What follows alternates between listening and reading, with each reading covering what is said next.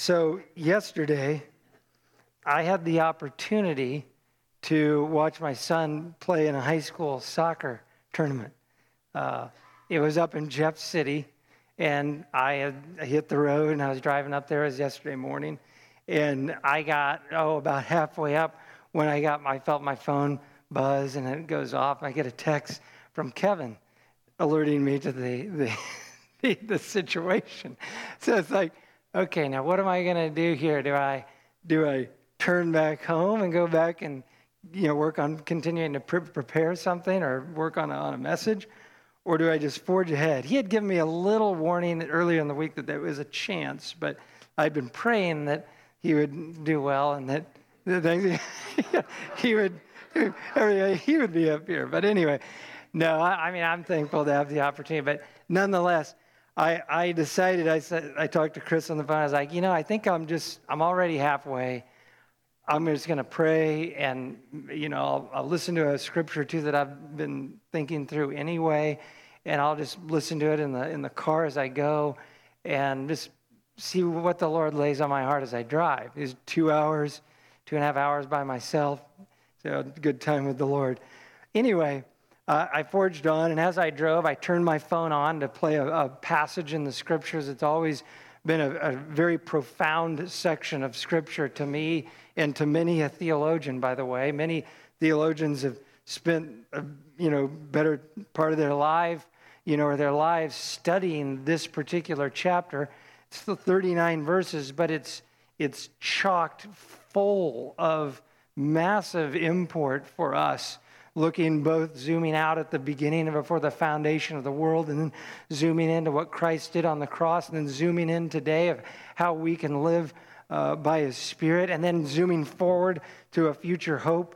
Uh, and, I, and I turned this chapter on repeat and I just let it go and I let it go and I let it go and I listened to it over and over and sort of let it sort of sink in. I, I'd encourage you to do that sometimes if you ever want to just listen to the Lord's word and and, and listen to it. Truly put your ears in sort of a listening mode in your heart. Anyway, in the middle of this chapter, I heard this statement For in hope we have been saved, but hope that is seen is not hope. For who hopes for what he already sees? But if we hope for what we do not see with perseverance, we wait eagerly for it. And I, and I heard that section. In fact, I'd even sort of reach down my phone and try to rewind back and replay a certain section of this chapter. And I heard it again and again, noting this call, this call to have a, to have a hope in, in something that's unseen. Uh, and then to live now with this perseverance, waiting eagerly for this unseen reality. So I drove on, and eventually I got to the game. And I arrived at the field about three or four minutes into the game. And as I was walking in, I glanced up at the scoreboard and I noticed that my son's team, he plays for, for Nixa, they were already down 1 0. And if you've ever watched soccer, I mean, sometimes soccer, I mean, just getting one goal is a big deal. And sometimes games end at 1 0. Uh, and that's actually a reason why a lot of people in the U.S. don't like the game. They figure it needs more scoring, or used to like 49 to 27 or something. Soccer, like 1-0, you watched it for 90 minutes, and you know, anyway, that's another that's another discussion. But nonetheless, it was 1-0 within a matter of minutes, and so I was like, well, that is not a good way to start a soccer game. And and I sat down with the other Nixa parents and and I asked one, I said, well, what happened? He goes, it was ugly. That's all, that's all he said. He goes, it was ugly. You don't want to know about it. And so then I, I progressed to watch. You know, and you, you generally watch your own child a little bit more when they're out there on the field, see how are they doing? Are they, what, what are they doing? And, and I began to notice that it's like he doesn't seem to have quite the, he's starting to lose a little of the, the, the drive and the, and a little by little, you know, it was this move from discouragement began to set in, you could see, and a little bit of frustration. Nothing was working. And you try something, and, and you know, you're like, you know, you, could see the, the visible signs of frustration setting in. Um, and then disappointment. Uh, and you know, I wanted to run out. The, y'all, y'all want to run out when you see that. And you're like, no, no, no, don't, don't go down that path. Let's turn it around. Let's turn it around. But, but, uh, but of course, you sit there sort of helpless in the stands, just sort of watching. Every once in a while, I'll try to yell out just so he knows, he hears my voice, he knows I'm there. But nonetheless, I sat there and I watched and I saw as that despair and sort of frustration set in and perseverance began to sort of fade away, and the writing was on the wall. Uh, and I won't tell you what the final score was. I'll save you the, the grief. Let's just say it was still a zero on one half of the scoreboard. The other half wasn't quite still at one. But anyway, it was a higher number. But it struck me as I sat there, and I remembered the words of this great chapter that I'd just listened to over and over that we too, he says in this chapter, are in a challenging situation, in a situation where it's easy to get discouraged, to lose hope, but we need to hope. And, and our hope in this chapter in the Bible, it's not like a game or like the Chiefs or a soccer game where you're, you're hoping for what might be, but then again, it very well may not be that way either, right? This hope that he's talking about here is a confident expectation, something that you can take to the bank type of thing that you can hope in, that we wait eagerly for. That's the kind of hope he's talking about. And we'll look at this in a second further. But if we zoom back out, we find the statement in Ecclesiastes 3:11. Uh, Solomon writing in wisdom says, "He, speaking of God, has also set eternity in their heart, speaking of all of mankind. Yet, so that man will not find out the work which God has done from the beginning even to the end. So there's a picture that Solomon's painting that there's something within all man that realizes there's something be, bigger, something beyond, something future, something that has an eternal uh, aspect to it. And yet, he's also made it to your everyday natural man that it's not really, it's very clouded.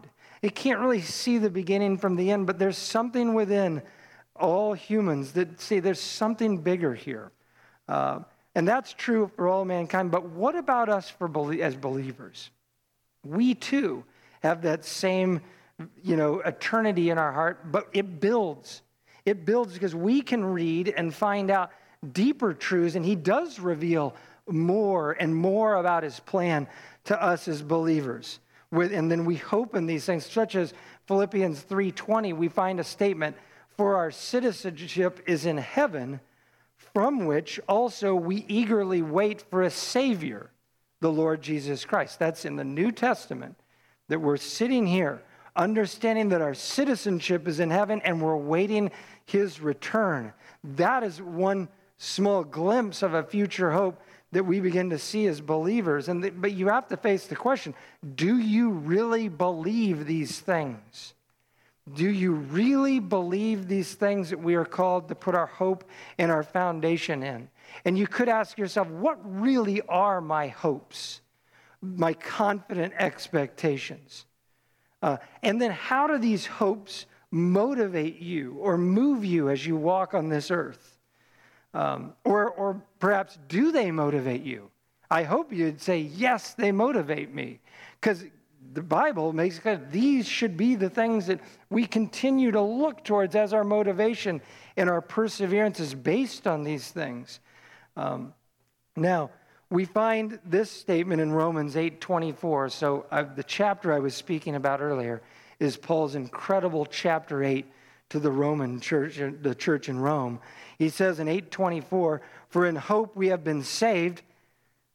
Get that? This confident expectation is what we've been saved into, but hope that is seen is not hope, for, for who hopes for what he already sees? But if we hope for what we, we do not see, with perseverance we eagerly wait for it, right? We wait eagerly for it. The word hope, again, is a confident expectation, but if you already see it, it's no longer an expectation. That's what he's trying to say. This is a confident expectation of something you can't see, but it is a present reality that one day you will fully get to see and realize. And it goes perfectly with what the writer of Hebrews 11 uh, stated uh, in the first verse. We've been studying it with the men's group. It says, Now faith is the assurance of things hoped for, the conviction of things not seen. That's a foundational aspect about faith. And we know it's impossible to please God without this thing called faith, to have this conviction of things unseen. And so I want us today to consider a few incredible realities from this eighth chapter of Romans. Uh, again, it's 39 verses. You probably read novels that are 20 times as long or something. I mean, you, you know, it, it's, but it's incredibly packed. And it's so deep that you, we could spend months talking about just the first quarter of it, and then another quarter spend another month, and then the next quarter. But we're not going to do that, so you don't have to worry about that. So we're not going to go there today, but I am going to try to sort of look at some high level things. We're going to see some aspects of what God has already done for us. Then we're going to look at what God is doing in us now, and then we'll see a, a little picture painted as to what God will do in the future. And again, these are foundational truths in this section of Scripture, uh, without which, if we didn't have this type of Scripture, we could easily lose our bearings. You could easily get discouraged, not have a good, confident expectation, something to focus on. And so, let's dive into Romans chapter 8. I'm going to start out 8 1. Therefore, there is now no condemnation for those who are in Christ Jesus. For the law of the Spirit of life in Christ Jesus has set you free from the law of sin and of death. For what the law could not do, weak as it was through the flesh, God did, sending his own Son in the likeness of sinful flesh. And as an offering for sin, he condemned sin in the flesh, so that the requirement of the law might be fulfilled in us who do not walk according to the flesh, but according to the Spirit. For those who are according to the flesh set their minds on the things of the flesh, but those who are according to the Spirit, the things of the Spirit. For the mind set on the flesh is death, but the mind set on the Spirit is life and peace. Because the mind set on the flesh is hostile toward God, for it does not subject itself to the law of God, for it is not even able to do so. And those who are in the flesh cannot please God, speaking of unregenerate unbelievers. So, first, as we dive into chapter 8, we need to note that Paul picks up with the sin problem that he's been hammering on in chapters 6 and 7, if you've never studied Romans. Now, six and seven are awesome chapters, and they're neat to go study in particular because you got start looking at the language in the Greek, and you find out every time, almost every time he talks about sin, he puts an article in front of it the sin, the sin, the sin problem. Uh, not sins like your actual act, but the sin problem that mankind face. That's what the subject is. And how is God going to deal with it? Six tells us, chapter six, about how God is, uh, we've died with Christ and now we've risen with Him to this newness of life. And how we've now, instead of being enslaved and in bondage to sin, now we are enslaved to righteousness, enslaved to God. And then in chapter 7, you remember Paul said he's giving this to us, showing his own struggle, how he struggles, still seen in his members, in the flesh, this very thing that he doesn't want to do and he struggles with it. And he says in 715, I am doing the very thing I hate, talking about the sin issue. And then here he comes in chapter 8 and he just pounds here, he just nails right off the bat with this incredible reality that as believers in Christ, we are no longer condemned, but we have been set free from the law of sin and death. And pause here for a second. Notice, this is just a clear statement of reality. It's not an if statement that, oh, if, if you work well enough, then you're no longer condemned. There's no works here. He says, there, now there's therefore now no condemnation for those who are in Christ Jesus. Uh, that is a powerful statement. It's not based on some list of works that we continually have to try to do and earn our salvation back. And in these opening verses that I just read, he lays forth some very profound truths about God's big plan going all the way back with the law. And he says, number one, God had to do something that the law could not do. Legalism and following laws could not get the job done, he said. Number two, God has to somehow, and he did, make it possible for us now to live a holy life through his spirit. We've talked about holiness in the past. It's not, I'm not going to sugarcoat it. Holiness is absolute separateness, perfection, and being absolutely unique like the Lord is unique and, and free from sin. He's made it such that we can walk that way. And number three, the reason the law couldn't do it, he said, is because it was weak. It, it had to do with our, it, our flesh had a problem here because of a flesh problem. And thus, number four, God's had to come up with a plan apart from the law he says that in Romans 3:21, but now apart from the law, the righteousness of God has been manifested, being witnessed by the law and the prophets. And then number 5, God had a purpose in all of this. And this was to deal with the sin problem as it is connected to our flesh. So that he did that doing so at the cross through Christ, dying in the flesh for our sins, so that sin would no longer have rights or power or authority over us. That we can now have the opportunity to walk not by the demands of the sinful flesh, but by the Holy Spirit, which is what he then pounds on in the following verses. And that brings us to what he is doing now, today. We can now fulfill, he says, God's righteous law. Did you catch that? To fulfill God's law in us? You would have thought it would have said in Christ. But he says, we now can walk and fulfill the law. Did you catch that in the beginning of the chapter? But that's only available by walking by the Spirit, putting to death the deeds of the body. And he says in 12, so then, brethren, 8:12, we are under obligation not to the flesh to live according to the flesh. For if you are living according to the flesh, you must die. But if by the Spirit you are putting to death the deeds of the body, you will live. That's the, that's the big dichotomy. You, you choose to walk by the Spirit. You have an opportunity as a believer through the work of Christ to walk by the Spirit. Can you do that? Yes. Will you do it? It's a daily endeavor to submit your will to the Spirit of the Lord. Uh, but it's an incredible opportunity that he's given us. Then he goes on. He gives us this confirmation of our position and our inheritance, giving us this spirit of adoption. He says in verse 14, For all who are being led by the Spirit of God, these are sons of God. For you have not received a spirit of slavery leading to fear again, but you have received a spirit of adoption as sons, by which we cry out, Abba, Father. The Spirit Himself testifies with our spirit, little s, that we truly are children of God. And if children, heirs also, heirs of God and fellow heirs with Christ, if indeed we suffer with Him.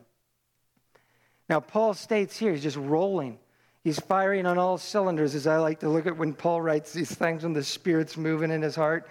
He states that as believers with the Spirit, we no longer live with a spirit of bondage or slavery, but He's given to us a spirit of adoption. You say, well, that's a what are the differences between a spirit of fear and slavery versus a spirit of adoption as sons? These are radically different approaches. Well, one way you'd look at a spirit of fear is just read the Old Testament Israel.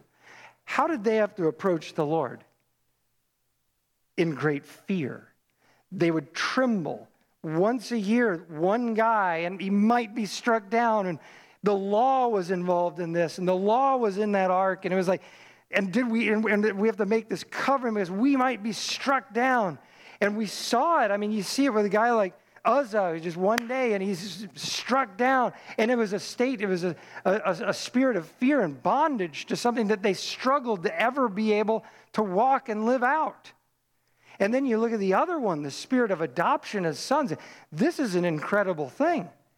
If you are a son and a true descendant of someone that, of absolute power and authority and wealth and influence and magnificence and splendor and a king, you would be like, yes, I'm in an incredible position as, an, as, a, as a son to this person. And then as a, and you get a picture of a father-son relationship. And you know, if you've raised kids, you sort of at times have these two roads you can go down. I'm going to rule them with the iron fist. And they will, they will respond, and they will respond in fear. That's an option. And, and parents have done that before. But I would choose to rather have the father son relationship that's described here that, yes, you're guiding.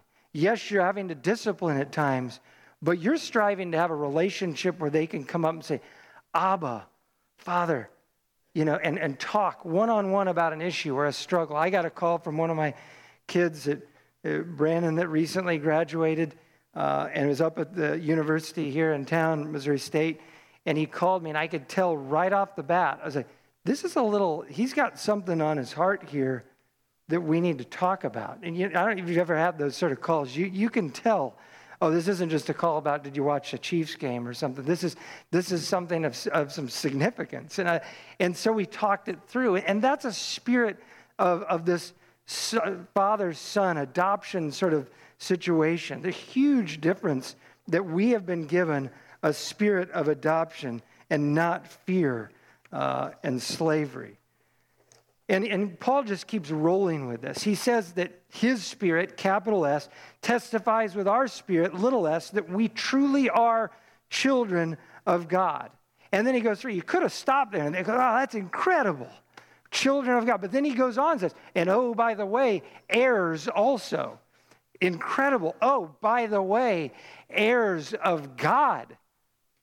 Speaking of the Father, and hopefully at that point, you blow a fuse because you should be saying, that is incredible that I am an heir of God Himself. I am actually called a son of God. You might be saying, well, some translations like to put son and daughter. Sons in, the, in God's economy in the Old they had a priority right. Every one of you is in a position of priority rights with the, with the Father as an heir.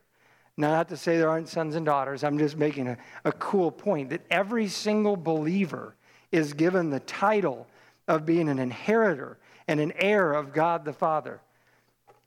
And you look at this, and I had one, you know, that's not said, by the way, of any angel, cherub, or seraphim. Never is it stated that they're an heir of God the Father in this, in this manner. And I had one commentator said, if a man is really a child of God by begetting and birth, he becomes indissolubly God's heir. And just as Jesus told Nicodemus, one must be born again to see the kingdom. And Nicodemus struggled with that. He couldn't quite figure it out. But we also know in, in John 1 12, it says, But as many as received him, speaking of Christ, to them he gave the right to become children of God, even to those who believe in his name, who were born, get this, not of blood, nor of the will of the flesh, nor of the will of man. They were born of God. That is an incredible reality. The world will tell you, oh, we're all children of God. That isn't what the Bible teaches. He's given the right to those who have believed in his name. He's given them, and only them, the right to be truly children of God, born of God. That is an incredible reality that Paul hits for us to see. That is a position that we're in now. And then you say, well, what does this chapter have to say about what he's going to do in the future and this idea of hope that we started out with? He goes on in 17 if children, heirs also, heirs of God, and fellow heirs with Christ, if indeed we suffer with him, so that we may also be glorified with him. For I consider that the sufferings of this present time are not worthy to be compared with the glory that is to be revealed to us. For the anxious longing of the creation waits eagerly for the revealing of the sons of God. For the creation was subjected to futility, not willingly, but because of him who subjected it, in hope that the creation itself also will be set free from its slavery to corruption into the freedom of the glory of the children of God.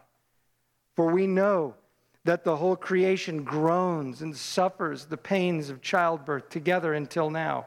And not only this, but also we ourselves, we ourselves, having the first fruits of the Spirit, even we ourselves groan within ourselves, waiting eagerly for our adoption as sons, the redemption of our body. And then we get it. For in hope we have been saved. But hope that is seen is not hope. For who hopes for what he already sees? But if we hope for what we do not see with perseverance, we wait eagerly for it. So in 17 here, Paul makes a statement that he believes that those that are genuinely heirs of Christ and fellow heirs alongside, or sorry, heirs of God and fellow heirs with Christ, they will suffer in a like way that he did. So that one day, did you catch this? One day, they too will be glorified with him, that we will be glorified with them. And did you catch in verse 18, Paul said that I consider the sufferings of this brief stay on the earth not worthy to be compared to the glory that would be revealed to us. This word reckoned here or considered is one of Paul's favorites, logizomai, which means to reckon, to count, to compute to calculate. It's used of matters of fact, like a, your, your bank account, reckoning your bank account. It's not used of hypotheticals and, oh, it might be this way. He's saying, I've done the math, I've calculated it up, I have come to a final tabulation. And the reckoning is this that the suffering that you face in this present age doesn't even compare to the, what I've calculated is the mathematical massive amount of glory that I see coming to you, the saints of God. And he says there is a time now of suffering, pathema, which is a, word, a very broad word, a time of hardship or pain that is undergone. It can be a word that means external pain, things that happen in your life, could be internal, just anguish or concern. It could be a misfortune, a calamity, an affliction. Sometimes we read these verses, oh, it's only talking about persecution. No, this is any type of anguish, suffering, misfortune, just a, something that's weighing heavy on you. It's, it's a struggle on this earth, he's saying. That's what it's like. And what does this tell us about God, about Paul's present time. He says, I consider that the sufferings of this present time are not worthy to be compared to the glory. Well, we know from 2 Corinthians 11 that Paul was beaten, stoned, shipwrecked, various dangers. He had to labor hard. He had hardships, he said. He had sleepless nights. He went without food at times. He went without water, he said at times, was thirsty. He went through cold times when he didn't have enough to stay warm. He said he went through exposure, implying that he didn't even have enough to wear. Uh, he had, and then he closes his, and I had this daily pressure of the con, just being concerned for the churches that he faced. And that was his day and age.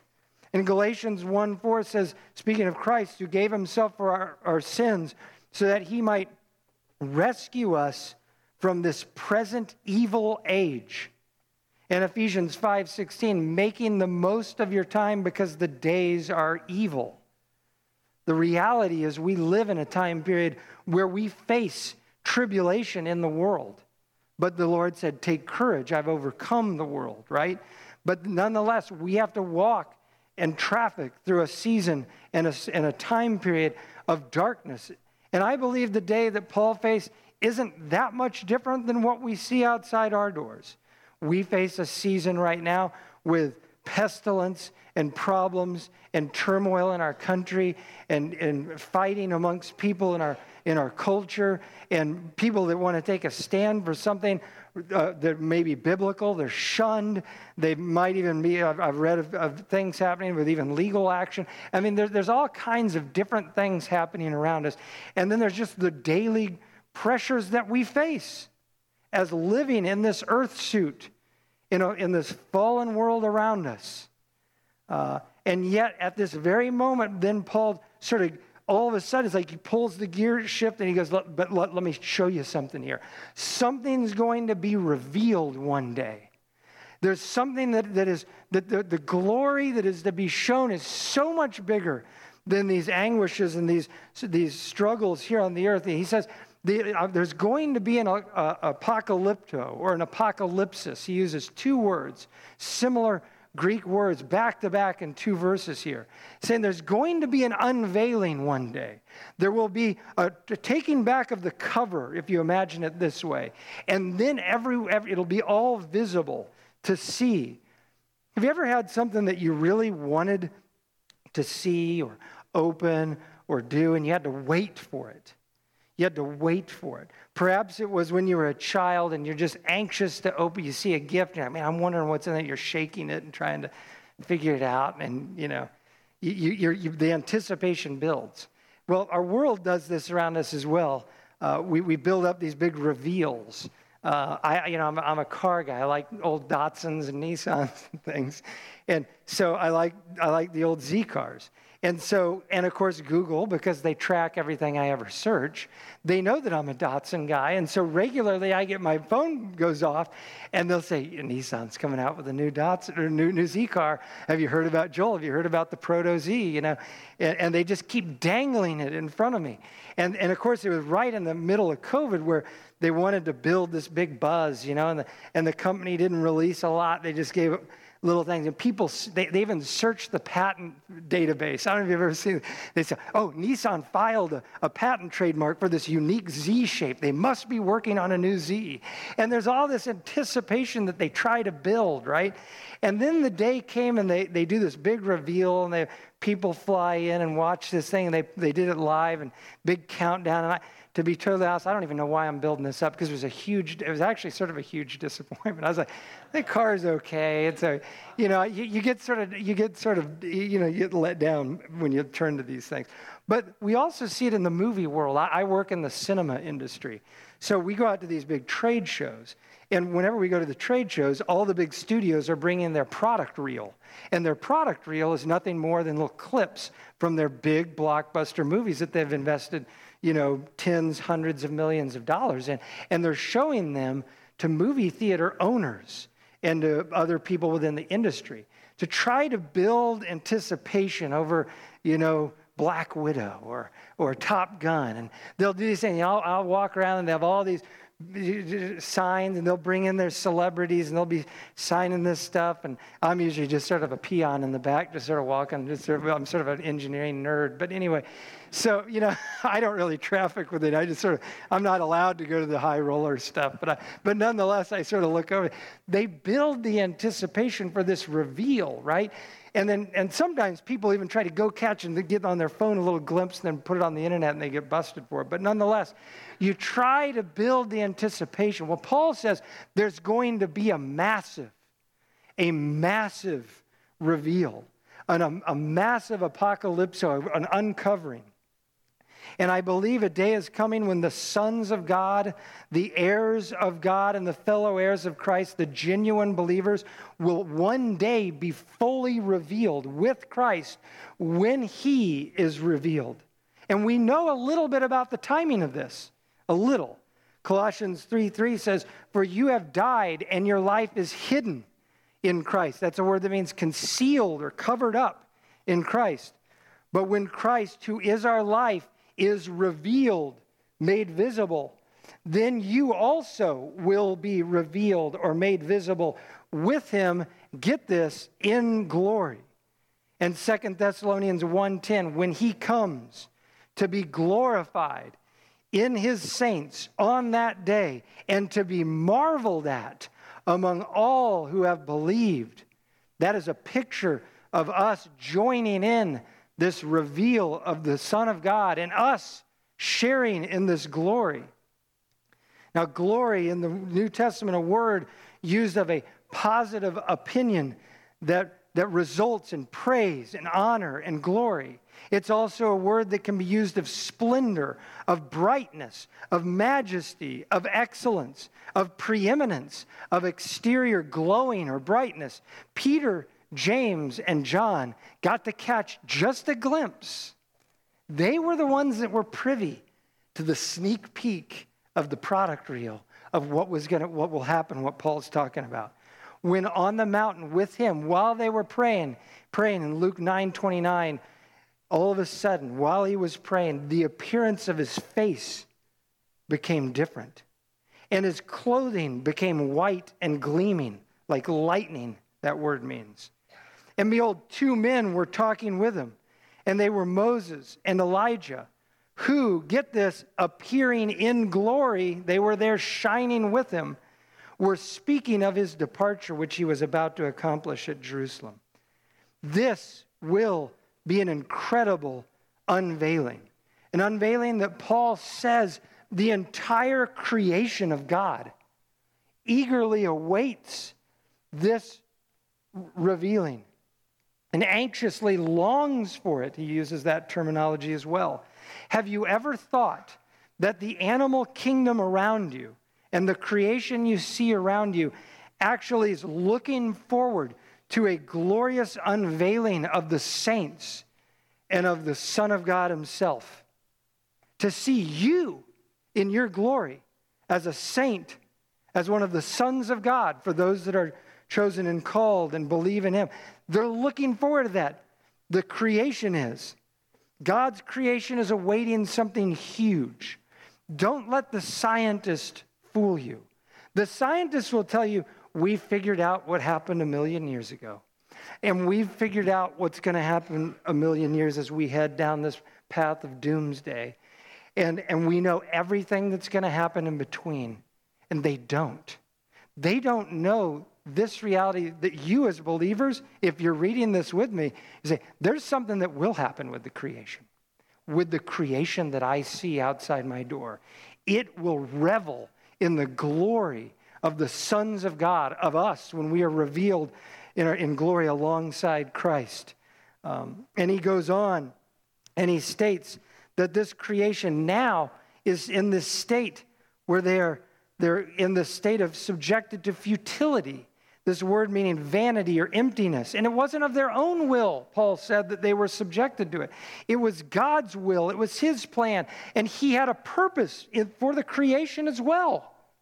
He mentions the purpose that they would have a hope in this confident expectation that the creation itself will be set free, he says, from its own slavery to corruption, which is a word for decay and ruin, and they will be set free into the freedom of the glory of the children of God, as they see the glory of the children, they too will be set free.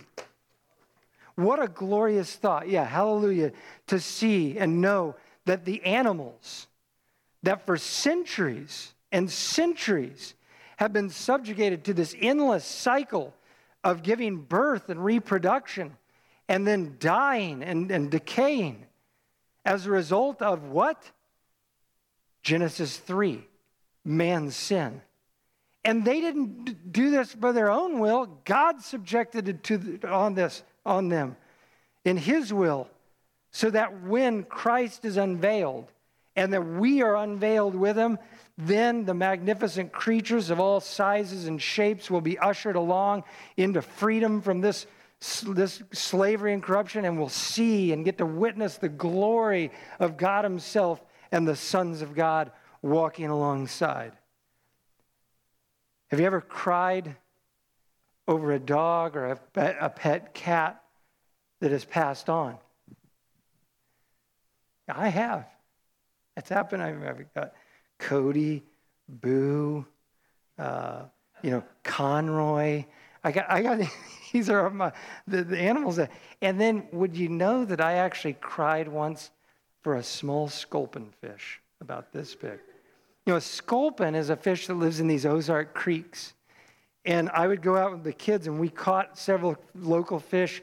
I don't know if you realize, but I, maybe I shouldn't put this on the record. Maybe the De- Department of Conservation might come get me. But nonetheless, I put some into an aquarium, and we loved watching them, and we'd feed them and stuff.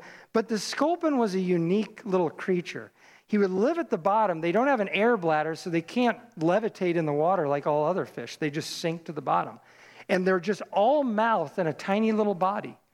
And there's thousands of them right you know, around these creeks. We drive down here to Wilson's Creek. Nonetheless, they're carnivorous, and I didn't know that at first. So we, I just saw fish disappearing magically out of the tank. But nonetheless, nonetheless, I got there, I was like, wow, this little guy is, he's a beast. I mean, this thing is like, and you, I would go and I'd buy some other little, I, I hate to say this too, but I'd go buy goldfish at the, at the store. And I would put them in the little bag. You know, you're supposed to equalize the water temperature before you drop them in. And that sculpin, I'm not, I'm not joking. He had these big, large pectoral fins, and he would push up and he would look up at that, that little goldfish, and he couldn't get there. But none, and then eventually I would release that goldfish. And within a matter of a few hours, goldfish is gone. it's gone. It's gone. Nonetheless, you know, and that and that's the inevitable cycle of reproduction and death and reproduction and death. But one day the bell came tolling for my little friend, the sculpin fish. And, and I noticed, I found that he had taken on something he couldn't quite devour, and his mouth wasn't quite big enough, and so he, he died. And, and, I, and, I, and I sat there, and I, and I netted this sculpin out of the tank, and, and he was starting to get, you know, rigor mortis. He was starting to stiffen up and the whole nine yards. And then I was sad, and I was like, you know, I'm going to go out, and I actually got a little shovel out and went outside, dug a small hole, and I buried the sculpin. And I said, Lord, thank you for the sculpin. I, said, I, well, I'm spitting. But nonetheless, I said, Thank you, Lord, for the sculpin. Because, you know, the reality is we, we see the animals around us, and they suffer, and they go through this continual cycle that never ends. And yet, one day, they will be set free. And then Paul gets to something that's a lot closer to home. He gets to us. He says that we, like the creation, we too groan within ourselves we also wait eagerly for something. Just like he used the exact same wording he said about the creation, we too eagerly await something. And he says, This is our adoption as sons. And he goes to clarify what that means. We've already given him a spirit of adoption now. But he says, The full realization of that adoption will be the redemption of our bodies. Our bodies now are weak, they're frail, they experience pain, they experience decay. They also undergo the same cycle of reproduction and, and then eventually returning to the dust from whence it came.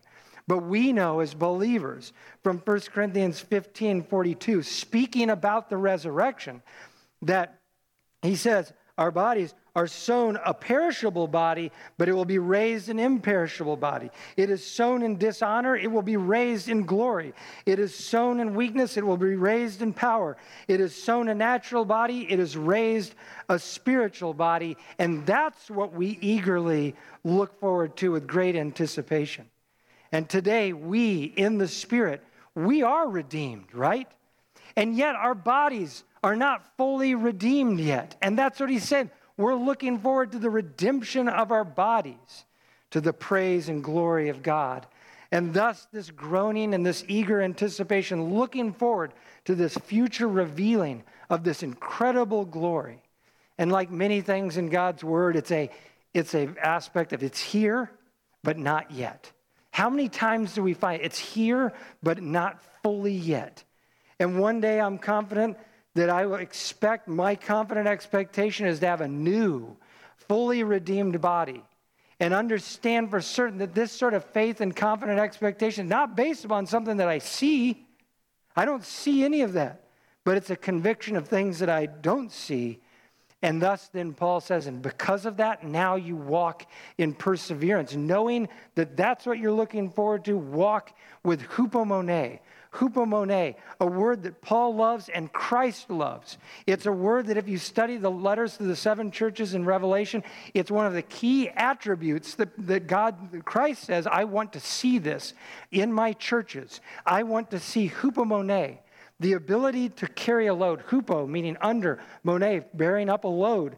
He wants to see that. He wants to build that into us. And he's saying that's how we walk on this earth by hupomone in a time right now where we're suffering. There's groaning. We are, we are awaiting something that we look forward to, but we walk now in hupomone.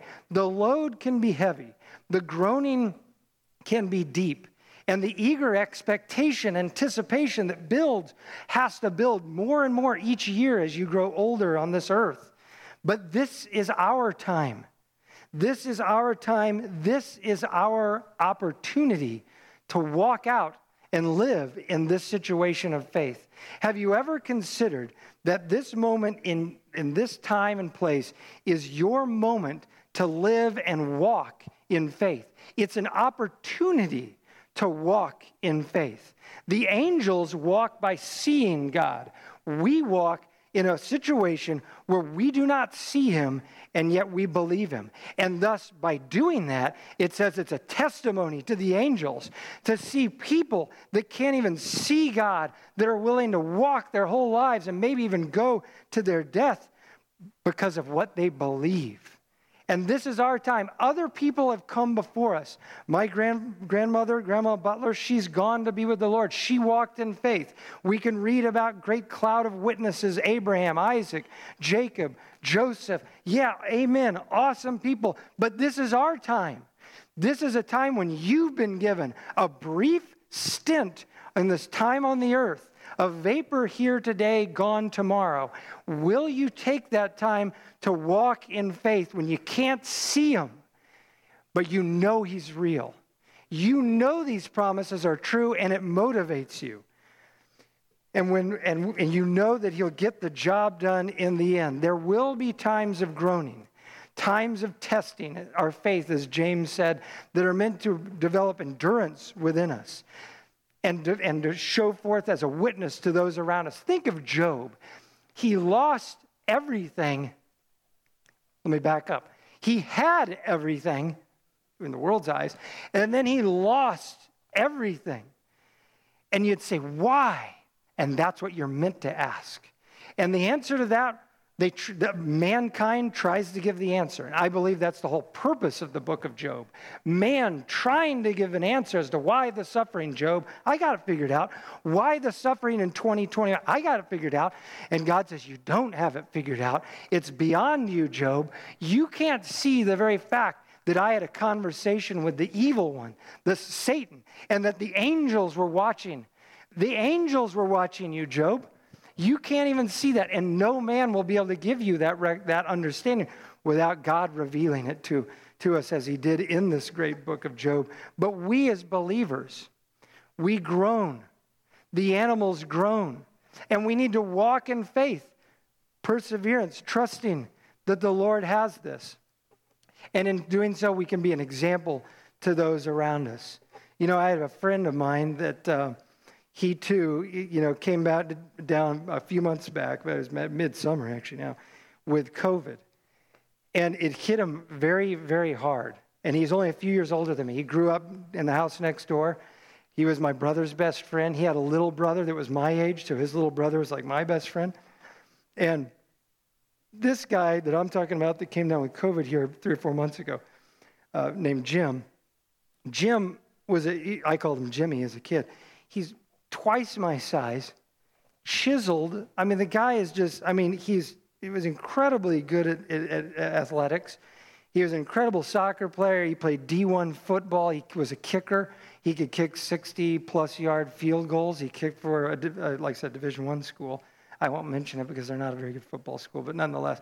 Uh, anyway, anyway, he was an incredible athlete. And but when we were kids, it, and the reason I tell this story, let me back up at that game yesterday, watching my son Andrew, I'm leaving the game and I hear a voice, Joel, Joel, hey Joel. And I, was, I turned around and I saw a gal that I hadn't seen in years. And it was this guy's wife. Her, their, their son was playing in the game right after Andrews. And so I, I sat and I talked to her and I said, Well, how did you tell me about this COVID? What happened? And that's when she was telling me uh, something that really struck me as being particularly sad in light of this groaning.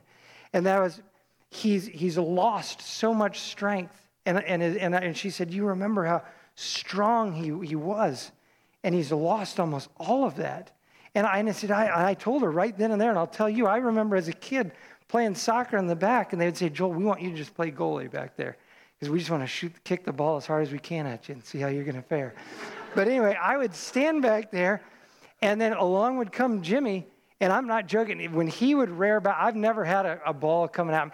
I would, of that speed and that velocity, and I would just dive out, you know, out to the side. Because, I mean, if it hit me, you, you can see the way I'm built, it would probably immediately break several bones.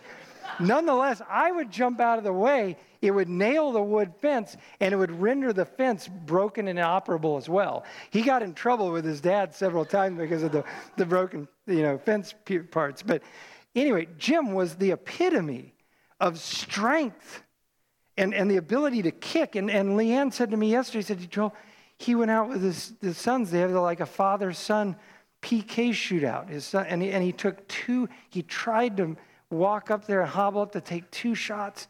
And he could, and he was in pain for, for days as a result of this. He's like, I, you know, couldn't believe, he can't even hardly get a shot off. I tell you this story because we go through this. Life sometimes doesn't go the way we expect. Did Jim expect to get COVID? I don't think so. Uh, everything was going well for him before. He's a physician, nice family, nice house. And then he comes down with this situation we don't know what's around the corner. Does the marriage always work out the way we want? Does the job always work out the way we want? Does the situation that we're expecting something always work out on this earth? It doesn't. There's groanings that we undergo. Uh, I actually also went back to visit my old church every once in a while. I'll go back there and I'll see faces from when I was a kid, like my, my kids' age here. They would be like you to them in 25 years. And, and I would go back to that church and I'll see faces that are now 25, 30 years older. And I recognize them, but, I, but a lot's changed, right? The, the church has changed and people have gone to be with the Lord. And, and you begin to realize that this time that we have as a body of believers at Christ Community Church is our opportunity. Those pictures that you looked at at the beginning of all the serve day, there will come a day in 25 years, 30 years from now, people will look back. Your, my kids might find some of the, say, oh, I remember that guy. I remember that. And this is our time. This is our time to act and walk in faith. Hezekiah, I'm going to close with this so you, we can go. I know I'm over, but Hezekiah was a guy, a great king. But one day he got the bad news from the doctor. Not really. In this case, it was a prophet of God named Isaiah. But Isaiah came and said, it was a physician of all physicians, came and said, prepare your house, Hezekiah, you're going to die. And when you get that kind of news, you say, well, you know, how am I going to handle this? And what am I going to, how am I going to respond in this, this land of the living when, I, when the fears and the pressure comes on like this? He said in 30, Isaiah 38:10, I said, Hezekiah, in the middle of my life, I am to enter the gates of Sheol. I am to be deprived of the rest of my years. I said, I will not see the Lord, the Lord in the land of the living. Get that? He's saying he won't see the Lord, even though you don't see him, but he realizes while he's in the land of the living, he's seeing God's faithfulness work out. He's saying, I will not see the Lord, the Lord in the land of the living if I go on to be with God. I will, I will look on man no more among the inhabitants of the world. And then in 17, he says, Lo, for my own welfare, I had great bitterness. You get the sense of great pressure. It is you, God, who has kept my soul from the pit of nothingness. For you have cast all my sins behind your back. For Sheol cannot thank you. Death cannot praise you. Those who go down to the pit cannot hope for your faithfulness. Once you've gone to the other side, you're no longer in a position in the land of the living to be able to thank the Lord and to see his faithfulness. And so he says in 19, It is the living who give thanks to you, as I do today, Hezekiah says. And a father has the opportunity right now in the land of the living to tell his sons about your faithfulness while they have opportunity. Because the Lord will surely save me, which he did. So we will play my songs on stringed instruments all the days of our life that remains for Hezekiah in the house of the Lord. And the Lord gave Hezekiah 15 more years, and that's exactly what he did with his days, living them out, telling his kids about the faithfulness of God and singing to the Lord these great songs in the house of his God. We don't know what tomorrow holds. We don't know what even this afternoon holds. But we do know there's an incredible revelation in the end of glory for those that look and look to the Lord and are to be saved. Next week, we will pick up in this same chapter of Romans 8 because Paul didn't end there. He said, Wow, that's incredible. Just that's the end of it, right? That's, the, that's, the, that's what he wanted us to hear. No, he's going to go on and say, and by the way, you have someone that, that intercedes for you. You have someone who's got your back in this while you're in this hupomone experience of groaning. And nothing can separate you from his love. We'll also look at a couple incredible narratives of people that had to live out and walk by faith, trusting in an unseen God and, and yet seeing his hand at work. So, Father, we thank you for your word. Thank you for you, the truth that you've given to us. Thank you for the reality that we do have a confident expectation, that we hope and eagerly await our, the redemption of our bodies and the glorification with you, our Messiah, our Christ, our Savior and that and in that day we'll be able to even see the, the animal kingdom and the creation itself also set free from this corruption and slavery that they're in bondage to and decay and this cycle that goes on seemingly forever. You will bring it one day to an end.